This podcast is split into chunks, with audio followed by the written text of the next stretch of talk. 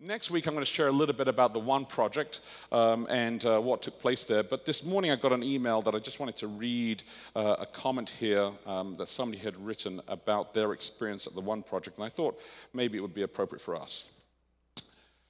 Throughout college, I've struggled with my identity in the relation to the Seventh day Adventist Church. I've struggled with people who spread lies, fear, hatred, and judgment in the name of Jesus and of Ellen White. I've struggled with my identity as a justice seeking millennial and an empowered woman in a church whose institution does not always appreciate those perspectives. I struggled with the idea of reaching out to others and asking them to be part of a church that has the one hand enriched with my life and on the other hand betrayed both me as a person and my generation as a whole. But this weekend, while attending the Seattle gathering of the One Project, I felt affirmed as a woman, as a millennial, as a Seventh day Adventist, as a follower of Jesus. I felt affirmed in my choice to remain in the Seventh day Adventist Church. I feel affirmed in my continuing search for truth and justice and closeness with God through Seventh day Adventism. And I thank God for moments where I'm reminded that Christ Church is inclusive.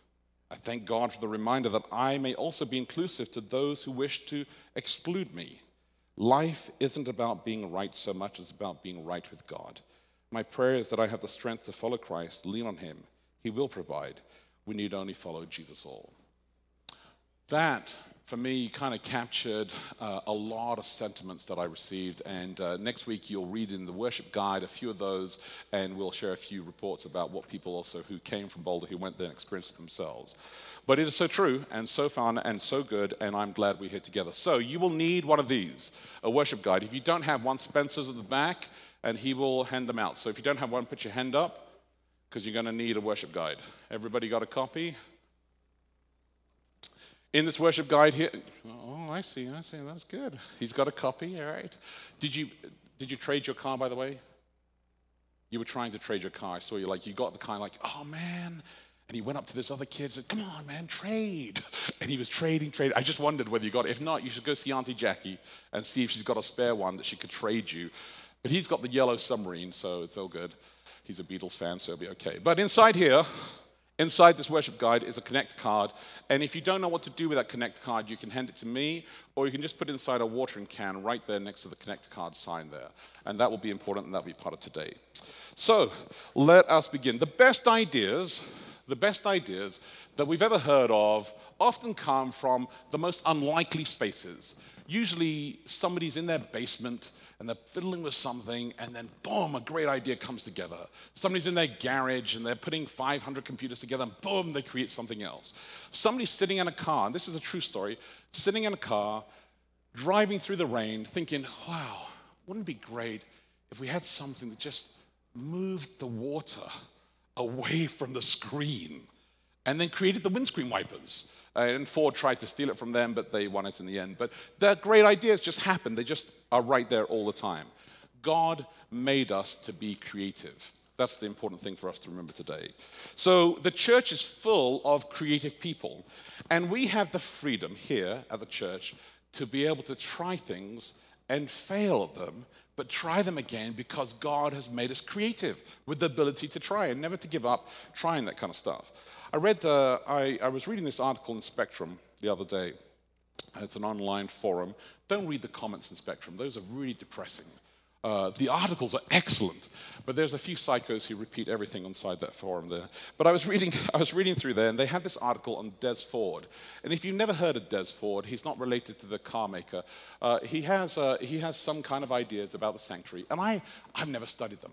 So I was reading this, and I thought I should read his book. And as I was reading his book, uh, his little book that he has online for free, I came across this quote at the very beginning that I thought I'd share with you as well. It's a quote from Counsels to Writers and Editors, page 35 by Ellen White. She says this There's no excuse for anyone taking the position that there is no more truth to be revealed, that all our expositions of scriptures are without an error the fact that certain doctrines have been held as truth for years is not proof that our ideas are infallible. Age will not make error into truth, and truth cannot afford to be fair. If the pillars of our faith will not stand investigation, it's time we knew it. I love that spirit. I love that spirit to say, nothing is unquestionable. Nothing is not worth reinvestigating to try and make sure that you understand it. And God says, Come, let us reason together. Bring your best questions and let's discuss them because together you will learn and you will grow and we will constantly grow and we need to be aware of that. The title of the message there, I don't know if we have, uh, Aaron, if we have a slide uh, that has the tail wags the dog. I, you've probably heard the, the phrase, the tail that wags a dog.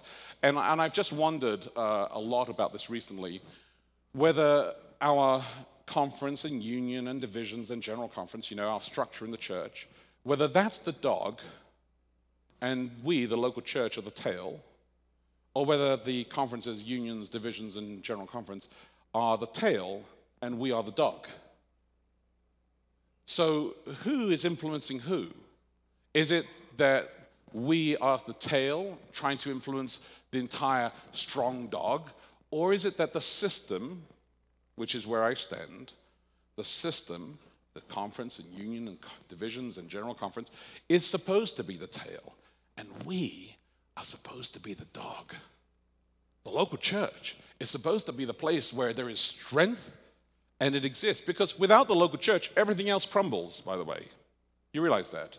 If you guys all disappeared tomorrow and you stop paying your tithe and your offerings, the whole system just disappears instantly. It's based on the local church.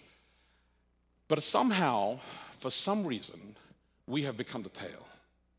We try things and we're just we're wagging the tail like crazy, trying to get the system to think of something that could happen here locally, instead of us being a strong dog and the system seeing the big picture, seeing the global perspective, seeing the, the Colorado perspective, is engaging and trying to encourage us as a dog to be in a particular direction. So I want to try and bring us back to being the dog and not the tail anymore. And I have four questions for you, and those four questions are inside your guide, recalibrate questions. Creating vision, how? Creating change, when? Creating metrics, what? And creating churches, why? I was originally planning to spend the time with the elders and go through this, and so I'm going to surprise them instead um, because we had bad weather. Peter, it's okay, I know you're there. Peter will take me out to the side afterwards and deck me one or two times, but it's okay. We're going to do this. And then we're going to go, after we've shared a few ideas here, and we're going to process this some more as a church. But I want to encourage you to process this as well as a church because this is going to shape us. So, creating vision. How do we create vision? When we look at the word vision, we'll probably go to the text in Proverbs and says, The people without vision perish. But in fact, the text in Proverbs uses vision as a restrainer but when we think of vision, we always think of the future. Well, you know, Pastor, what, what is the vision that you have for the church? Where are you going to take us? Where is the future inside here? But I, I don't think vision is the future. I think vision is a dissatisfaction of the present. That's what vision is. Vision is birthed out of a dissatisfaction with the present. It's just not good enough. And something has to change. You get it from visiting your friends in your community. You get it from dialoguing. We get it from evaluations that we do of each other. We get it from papers that we share, all sorts of things because vision is driven from this dissatisfaction. There is a sense of deep urgency inside vision. It's the reason why Jesus, when he walks into the temple, he sees the oppression taking place. He sees that people want to sacrifice and they're not being allowed to sacrifice. And so he turns all those tables over. He's dissatisfied with the present and he creates vision for the future. Vision is a lot of resiliency as well. You have to be super strong to enjoy vision. You know, when Noah preached for 120 years, saying the flood's going to come, it's going to rain, I'm pretty sure a lot of people said, I don't really see it inside here. But through those deaf ears, through the resiliency that he had, he was able to say, I'm dissatisfied with this. It's going to come, the flood will appear. Moses himself thought, you know, he went out there and he, he killed the guy and he thought, maybe if I do this and I'll take the kingdom by force in this particular way. And God said, that's not the way. And he went out into the wilderness and lived looking after sheep for 40 years trying to understand what the vision is that God had given him. And he created that dissatisfaction that he had in his life. And he created that humility that he was supposed to live. David, and you remember this when we were doing the series of Kings, when, when Jezebel with her hand, wrote a note. It was significant, right? David himself, he wrote a note. You remember that? He wrote a note, he gave it to, to Uriah and said, Deliver your death sentence to Joab, not knowing it. So when they write these notes, they go through this terrible faction. Jezebel, of course, didn't repent. David repented through the humility, through the rehab, through the reconciliation. He came out a different person. So that today, we don't say that we want to be of the line of Solomon, we want to be of the line of David even though some would prefer that. Elijah, as we've been looking at for the last few weeks as well, you'll remember that uh, he went to the mountain, Jezebel confronted him, and he whimpers away. And through that quiet time, through that desperate time, that hard time, he comes out knowing that vision is real for him. Vision is really hungry. You have to be hungry for something. You have to be saying, I've got to do something different. And God gives you that from dissatisfaction. If you're coming along to church every single week and thinking everything is fine, you, my friends, are lying to yourselves. Because church is not fine. Oh my goodness, the amount of mistakes we do every day, it's unbelievable. But this is it. It's supposed to be dissatisfaction. So you say, I'm going to step up and I'm going to get involved in this in some kind of shape or form. We've got to be hungry for God. God's not looking anyway for heroes, God is really looking for shepherds. And we've pushed this hero metaphor so far that we've taken leaders and placed them on pedestals and left them here as our single leader is going to take us all the way through. And God's saying, No, I'm looking for shepherds. I'm looking for community that looks after each other. We're looking for God to say to us, after all, that God has the answers. Because if we knew the future, we would be God. God has the answers. Our job is to trust God. So, question number two create change when? When do we create change? And i have shared this metaphor with you before uh, the metaphor of how you make wine. I just want to make sure that nobody's tweeting this right now uh, suggesting i'm just a little side note i'm not suggesting you should drink alcohol i'm not suggesting you should go make a wine now. It is a metaphor okay? Remember metaphor. That's a great word. I could say it for hours. Metaphor. Metaphor means that it's not real just an example. So when you're making wine, apparently, you take the juice, you take the grapes, you smash them, and they put them in the bottle. And you know, as they smash them and put them in the bottle, they have to let them settle. And they let them settle. And as they settle, the sediment goes down to the bottom. And when it's all settled, then you agitate it and you pour it and the, wine, the pure wine goes off, and a little bit of sediment follows through, and you allow that to go through, and then you let it settle. And you keep on doing this process over and over and over again until you have the finest wine, apparently, afterwards. See how I had to throw this in? It's so careful. Otherwise, we'd have to call another business meeting next week and say, no, pastor's planning to introduce wine into communion again. I tell you, the rumors. So, this metaphor is to illustrate basically that when things are calm, you need to stir it up a little bit to be able to make it purer. So when the church starts to get comfortable, when we start to get comfortable with each other, when we start to get into a routine of just going to committee after committee and planning this and planning that and not moving anything, when we start to become satisfied with ourselves and with our church, then we have to shake it up a little bit because it's important for us to purify and to try something different. It's the same, you know, from conception to birth. I mean, you think about it from this size, microscopic, all the way through to the baby being born, huge change taking place. And then that little baby comes out, and you think, oh my goodness, it's a monster. It's gonna grow. That's what they're gonna do. And the baby grows and you love it, and then like it's taller than you and it's just flying through the air like some kind of nemesis just outside there. It just grows and changes. And then they decide that they wanna date and they wanna go out and they wanna get married and they change even more. And it's fantastic. And then you get married, and here's the funny thing you get married, and everybody says, you know, when, when I sit down with couples and they're dissatisfied with their marriage, often they'll just say, if only he or she was just like they were, you know? And some counselors will even say, Remember, go back and remember the days when you met. Plan on remembering those days. And you're thinking, My memory can't handle it. I can't remember what it was like. And you're trying to bring them back to a space instead of recognizing we all change. There's a reason why the vows, at least in England, say for better or for worse. It's not just health, it's for change. Change happens. We as people grow up. Believe me, if I was like the age that I am, married to Becky, the age that she was then, it would be really weird. It would.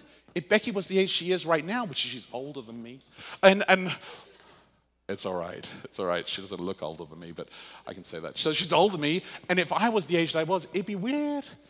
It could be kind of fun, but weird. So the thing is this God is saying to us that we're supposed to expect change. And if you embrace that kind of change in your marriage, you embrace that actually change is standard operating procedure of your life. So the question often people will ask then if we have so much change in church, if we're supposed to do this, why do we have the church manual?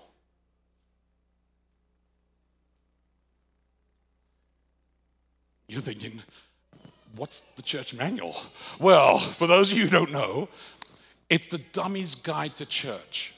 That's what it is. It should be covered in yellow and black text. It should really look like that. You should be able to go to Borders. Uh, no, Borders is closed down now. Barnes & Noble.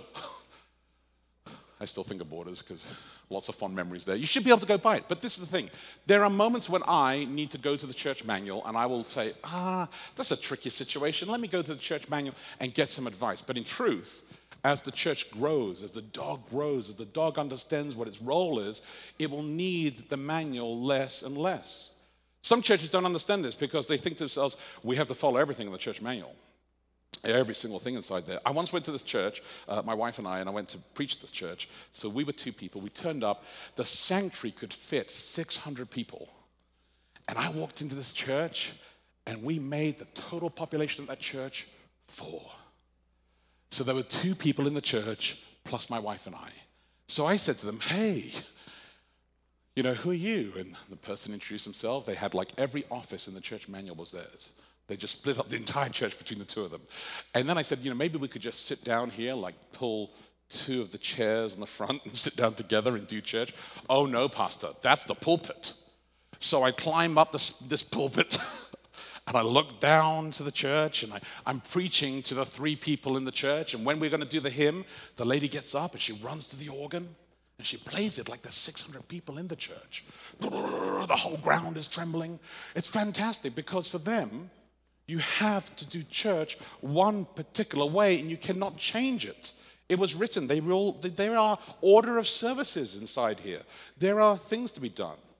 When we have our nominating committee, which is coming up, which by the way is the best committee in the world, I know everybody's vying to be on the nominating committee. At night time, you're dreaming, please pick me. And so the nominating committee is going to take place this fall. Notice how I said fall? I could have said autumn but I have learnt my ways. And so this fall, we're going to have the nominating committee. People are going to discuss leaders. Do we select every single leader that the church manual suggests? No. We look at our church, we look at what we need, and we create leadership for the circumstances that we're in because we are the dog. We are the ones that influence the changes that take place.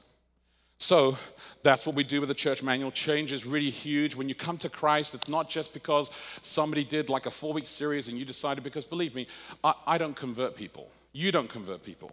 The Holy Spirit converts people. But we call them these uh, crazy terms. You know what we call them? We call them, uh, well, we don't call them here, but people call them reaping exercises. Isn't that brilliant? Would you like to be reaped? You're like, no, not me. That's weird. But that's what we call them. We call them reaping exercises. We'll prepare everybody. They all come in, and then we get a sickle, and we reap everybody. I'm like, this is just, it could be so interpreted wrong. Uh, and so I think we really need to work through our language on this and try to make sure that we can actually do, do the changes. But the change that takes place with God is daily. You may give your life to Jesus, but every day you've got to change. If you come to the point where you feel like, I feel really comfortable with God, there's nothing new to learn. I don't need any more transformation. You can translate me. You know that you need God even more. So it is supposed to be standard operating procedure, and it is supposed to take place every time, and it is huge.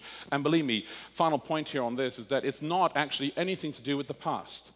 People will often say, oh, but in the good old days, that's when church was great. And if by good old days you mean when Adam and Eve were in the garden before sin? Yes. But after that, no. There is no such thing as the great past. It is only the present and the future.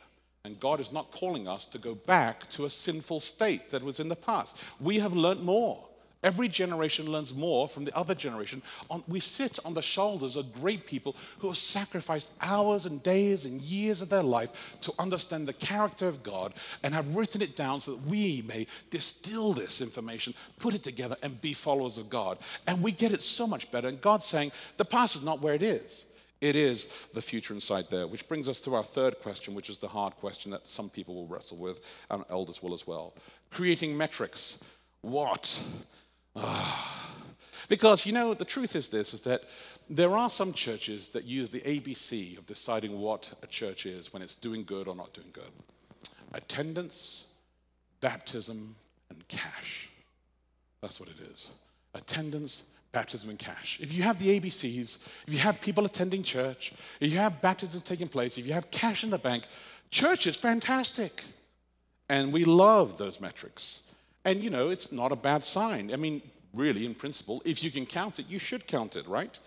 And we do like that. I mean, if you stop giving your tithes and offerings, I'd be fired. Huh, don't stop.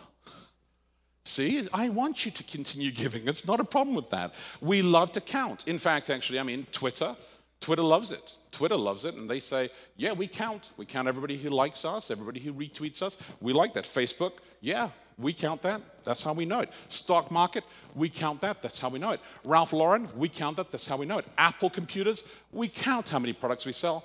That's how we know it. Does God live by that same standard? Does he have that same metric? Is he saying, How many circumcised people do I have in my church? I mean, today he'd probably say, How many baptized people do I have in my church? Is that where God is saying He's satisfied, the church is doing well? If everybody's sitting inside the sanctuary on Sabbath morning, is church going well? Well, if somebody comes along, finds an encounter with Jesus, and decides to join a local tribe called the Baptist, is that one zero or zero one to God? If uh, somebody comes along and discovers Jesus Christ, and then after a while, they decide to join another Seventh day Adventist church 13 yards away. Is that 1 0 or 0 1 to God? Is God caring about which church we're going to? Does he care whether you're going to another church down the road or this one here? These are metrics that we need to wrestle through. Is it a win for God? We love to count things. I mean, look, we will count other religions. We'll say, how many Buddhists are there? Well, not that many, 300 million. How many Hindus? Oh, not that many, 380 million. How many Muslims are there? Oh, 1.2 billion. That's okay. But there are 2.4 billion Christians. Wow, we must be really good. Because numbers are what make us decide that things are going well, which is exactly why we love Napoleon and Mussolini and Hitler because they were very successful. In fact, actually, Hitler was a great preacher. You ever read any of Hitler's speeches? Phenomenal stuff. He got up one day in front of these tens of thousands of people. He wore this long trench coat on, soldiers, foot soldiers, trench coat on. He said, We are the people together. You see this coat? I'm not a great leader. I am like you, and I will wear this coat till we win, till we take over and make everybody feel great because Germans are great people. Forgive the two Germans in church. Germans are great people, right? That's what he's saying. And everybody thought that's fantastic because we do follow great sermons, we do follow great speeches. We marvel after somebody else is able to articulate something that brings us to a place. That's what we want to be able to do. The difficulty is, is that we love our egos to be stroked. We love to feel bad, but we like to feel kind of good. We like to feel good that we're feeling bad and then we realize it and we're moving forward. We're kind of deceiving ourselves into this place because the big point is this we are all broken human beings. All of us.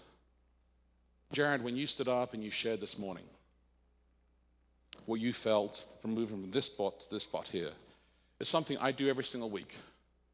Whenever I preach, whenever I come to church on Sabbath morning, it's one of the things that I do in the morning. I say, God, for all the things that I've done wrong this week, take it away. Forgive me of all my sins. Clear my heart of the anger or dissatisfaction against things that are going on and put me in a place with you. It's what we do every single morning. It's what we do when we had a fight with our kids about 30 seconds afterwards. It's what we do all the time because we're constantly having to remember that we are broken human beings.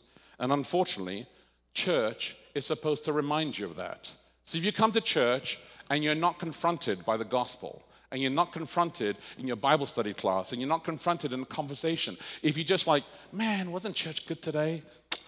I laughed a little bit, sang a little bit, tickled a little bit, wept a little bit, and I went home and nothing changed. You have not experienced the transformation of God in your life. And we as a church need to measure that. And that's really difficult to measure because numbers always exist. You know, I report every week. I got an email this week from Craig Carr, the ministerial director of Rocky Mountain Conference, saying, send me the numbers of attendance of how many people are attending church every week. And we have to take records of everybody attending because we want to report it to the system. The tail needs to understand how many people are coming to church. And that's how they measure success.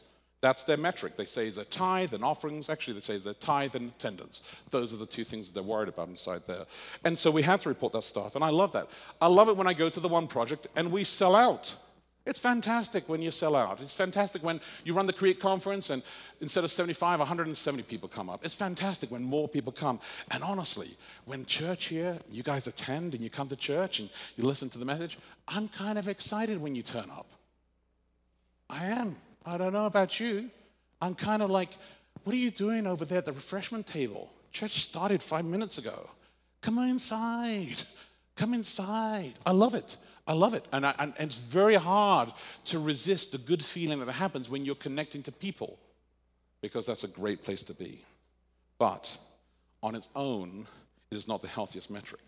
Two Wednesdays ago, a fortnight ago, I was sitting down in Seattle with a, a doctor of ministry cohort they wanted me to talk to them about some stuff, and so I was discussing some ideas with them, and they're getting ready for their their their doctorate defense at some point. And uh, I asked them, you know, what they use for metrics in their church, and one guy said to me, you know, uh, I have two young people who stayed in my church. They didn't leave. I can't call my conference and say they stayed. That's not a metric success. But for me, because I know that they were on the verge of leaving, it's huge success. It's healthy. I had another pastor tell me, well, in this country, um, not saying Ghana, but in that country, if a pastor baptizes a certain amount of people, they get vacation. They get a suit. When I was in Peru, they told me they go down the Amazon River, paddle, paddle, paddle, baptize 400 people, paddle, paddle, paddle, come back, report to their office. Here's a bonus. Here's a promotion. Here's a suit. Here's some vacation. They paddle, paddle, paddle. Another 400 people. Don't remember they're the same 400, but we did it. The numbers are inflated out of control because there's intense amount of pressure. When I was a child, and maybe you grew up in churches like this, w- w- did you ever have that moment in between the, the service and, and uh, sorry, it was usually Sabbath school first, so Bible study and service, and somebody would get up church and say, Now, how many of you delivered voice of prophecy cards in the community? And you'd have to put your hands up. How many of you gave a Bible study this week? And then you realized after years going by that less and less hands were going up. And it was the time of just like dire awkwardness. Oh, man please. But there was always one person in the church who did everything because he had no life, no anticipation of anything else. And he'd just be up, up, up the whole time. I mean, that's all he did all day long, and that's what he enjoyed. And so we started to move that away because it was difficult for us to judge and to accept and understand whether this was a healthy metric or not. But this is the difficulty that we face. We want to know how to decide whether church is doing well or not. And it's very easy to look at numbers, but actually, God is saying, I need you to look at some other factors as well. I need you to remember that there's other things that are important with this. It's the same for me, you know. Uh, there are some things that I really enjoy doing at church.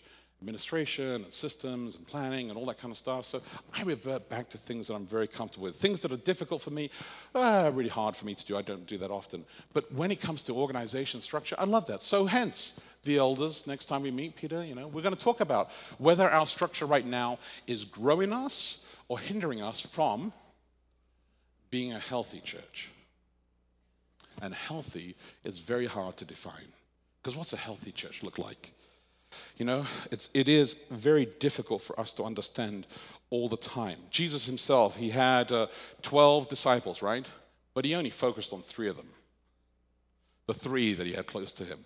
And we are constantly saying to ourselves, well, we've got to make sure that people are healthy, that they're growing. So we're going to have a faith forum here. We're going to bring Lawrence Turner over. We're going to try and encourage this kind of stuff to take place. We want to be able to even build bridges with other churches. I talked to Todd Stout. He's out in New York, uh, and uh, we're going to partner his church and our church, and we're going to build a network of churches that actually really want to look at what it is to be healthy. Can we learn from each other? Because we do. This church, this dog, this dog influences other dogs. And the tail wags all over the place, encouraging us to do things, but we are doing this. The things that we do here affect the entire global world as well. Elijah writes a song that we practice here and we prepare here in this community with real people. And then we take it to the one project and they take it out to tons of other churches. Our youth pastor, which by the way, we are four or five weeks away from having a youth pastor here. We are very close to that, which is, which is phenomenal. Our youth pastor, whoever that youth pastor is going to end up becoming, they're going to lead Generation One. They're going to lead it globally and locally here. They're going to make sure that youth ministry grows here, learns what it is in the real world. That's what we do in church. We stay connected to the real people to understand what's going on, to be able to affect the entire thing going on all over the place. But even so, when church is really hard, there are times when you just get hammered down, right? Where people just say things to each other that are offensive. People say things that they don't mean to say. People are having a really bad day and they come to church and they take it out on you and they didn't mean to take it out on you, but it feels real personal and painful to you. So it's overwhelming with that. But there are so many good people in church that help you out. You know, that for me, there are people in this church that I've connected to closer than others. Tom and Sherry Eichman, Jan and Gordy Gates, Diane and Mark Johnson, Peter and Patty Chamberlain, who've invested in my family, who spent time with my kids, who understand what it is. I value deep friendships. I value people who've re- reached out to do things. I value that I get to reach out as well. I can't be best friends with every single person in the entire world. So I usually pick people taller. We pick people. We pick each other. We do. We do because we value that. And that takes us through all sorts of difficult things. And so it brings us to our fourth question, which is why we create churches. And often we will say, what? Community, right? Check. That's why we go to church. That's why we have church, because we have great community. And I love community. So I'm not offended with that. Some of us say friendship. I love friendship. Some of us say women. That's why I go to church, because of the women. And a few men said, Amen men, because there are great men at the church. And a few women said, Amen. Blessings that take place. Food. Did I say food? Food at church. It's a good thing. Leadership, development, and our chances to able to. These are all great reasons why we have church. But we still have people at bunny hop church all the time. It's like they're in the marriage, but they're not in the marriage. They're committed, but they're not committed. And they struggle through this over and over and over again because it's difficult for them to be able to understand what it is that God has called them to. Has God called them to a metric, a metric that says, hey, church is about being with family and friends, and that's what it comes down to?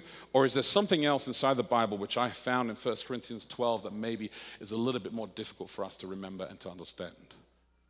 So if you have your Bibles, and they're in your pews, if you don't have one, page 663. 1 Corinthians chapter 12. And if you want, you can take those Bibles with you. You can write in them. You can actually share them with someone else, and you can have them yourself. But 1 Corinthians chapter 12. This is a great passage. And when people read this passage, and you've probably read this passage many times, when people read this passage, often they'll think, oh, this is about gifts. It is, but not only gifts. Or this is about everybody having a role in the church. It is, but not only about that. This is the place where we get the term members. right? You're under, you, want, you ever wanted to know what it, we call them partners and we call them members of this church here, but this is where we got members from. Chapter 12, verse 12. For just as the body is one and has many members, so people become members of the church. That's what we do. We do need to look at what membership means. We as a church need to do this. The dog needs to do this. Because we have kind of created a picture of membership that basically means you are ready for translation. You are ready to jump next to that chariot with Elijah and pff, God, now you are a member.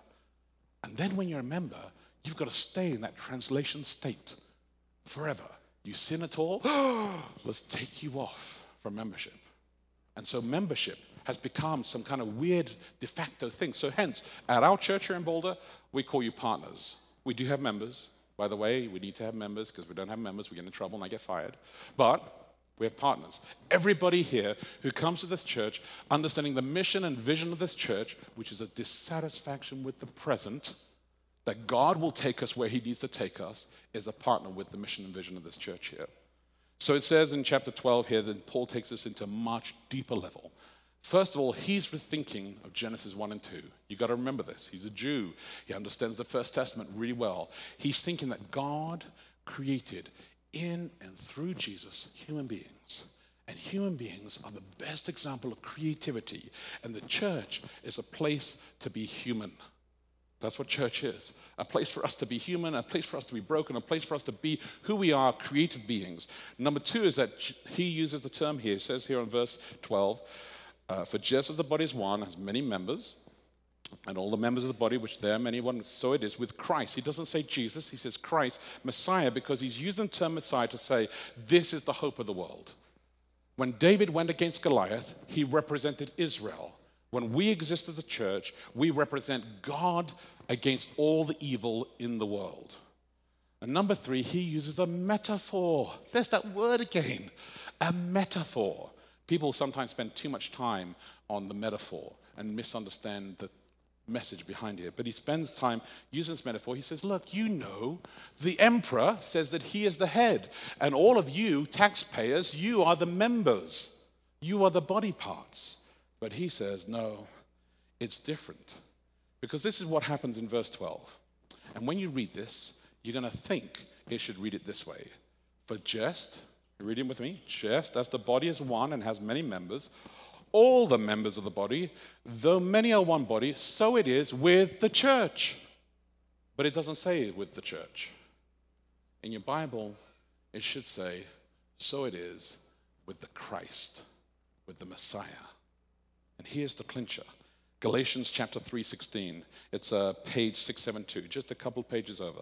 We're going to do a whole series in Galatians in a few weeks' time, but Galatians chapter 3:16. You know, you remember verses John 3:16, remember Galatians 3:16. This is a powerful verse. Now, the promises were made to Abraham and to his offspring. It does not say, and to his offsprings, referring to many, but referring to one, and to your offspring, who is Christ the church is Christ. I know it's difficult for us because we think we're the church, but we are not the church. The church is Christ. Now, to belong to Christ, to be in Christ, means you need to get baptized. And I know there's some of you here have not been baptized yet. And that's what that connect card is inside your worship guide is. Rip it off, put your name down and say, I have no idea why I'm not baptized. I want to understand why I'm not baptized. Put it inside there, connect to any of the elders or the pastors, and we will start you through the process to understand what it is to be connected to Christ, because it is through baptism that you've done this. Then Paul says, There's a whole bunch of responsibility you have. And everybody gets excited about the roles, and we start to categorize all the roles. But Paul, intentionally, through the entire Second Testament, changes the order of the roles every time he mentions them. He's messing with you. He's trying to say, Don't think this is better than this one here. They're all important, as Jackie said in her children's story. Every part is important, and we're all supposed to be part of that. And nobody's greater than that. So, the church is not a place for you, for you to use your gifts. It often is advertised that way. Come, let's find out what your talent is. Let's plug you into that place. Because that's one of the easiest ways to get people excited about it. But if you truly understand that you are a broken human being. And sometimes you don't. And so it doesn't make sense entirely. But when you understand you're a broken human being, you come to church with the request from God to re-transform you every time, to wash you with the Holy Spirit and say, God, I cannot do this without you. Some of you walk into art galleries and you'll see a painting on the wall and you'll say to yourself, I could have painted that. What stopped you? Somebody need to come and put a brush in your hand and hold your hand. Somebody need to mix the palette together and go to Michael's and buy the canvas. Somebody goes to a restaurant and they sit down and they bring the food out to you and you're eating it and thinking, I've paid $20 for this. Man, I could have cooked this. What stopped you? Did you have to go into the kitchen and somebody carry you in the kitchen and say, This is a salt shaker, and this is pepper, and this is the pasta, and this is how you make it? Some of you come to church and you listen to a sermon and you think, Could have done that. What stopped you? Somebody need to pick you up, make you open the Bible, read it, try to understand it, make you write it, maybe even hold your hand as they put every little word down on Sunday or type it out. Some of you come to church thinking to yourself, God, I need you. And those are the people that are actually saying, nothing is going to stop me.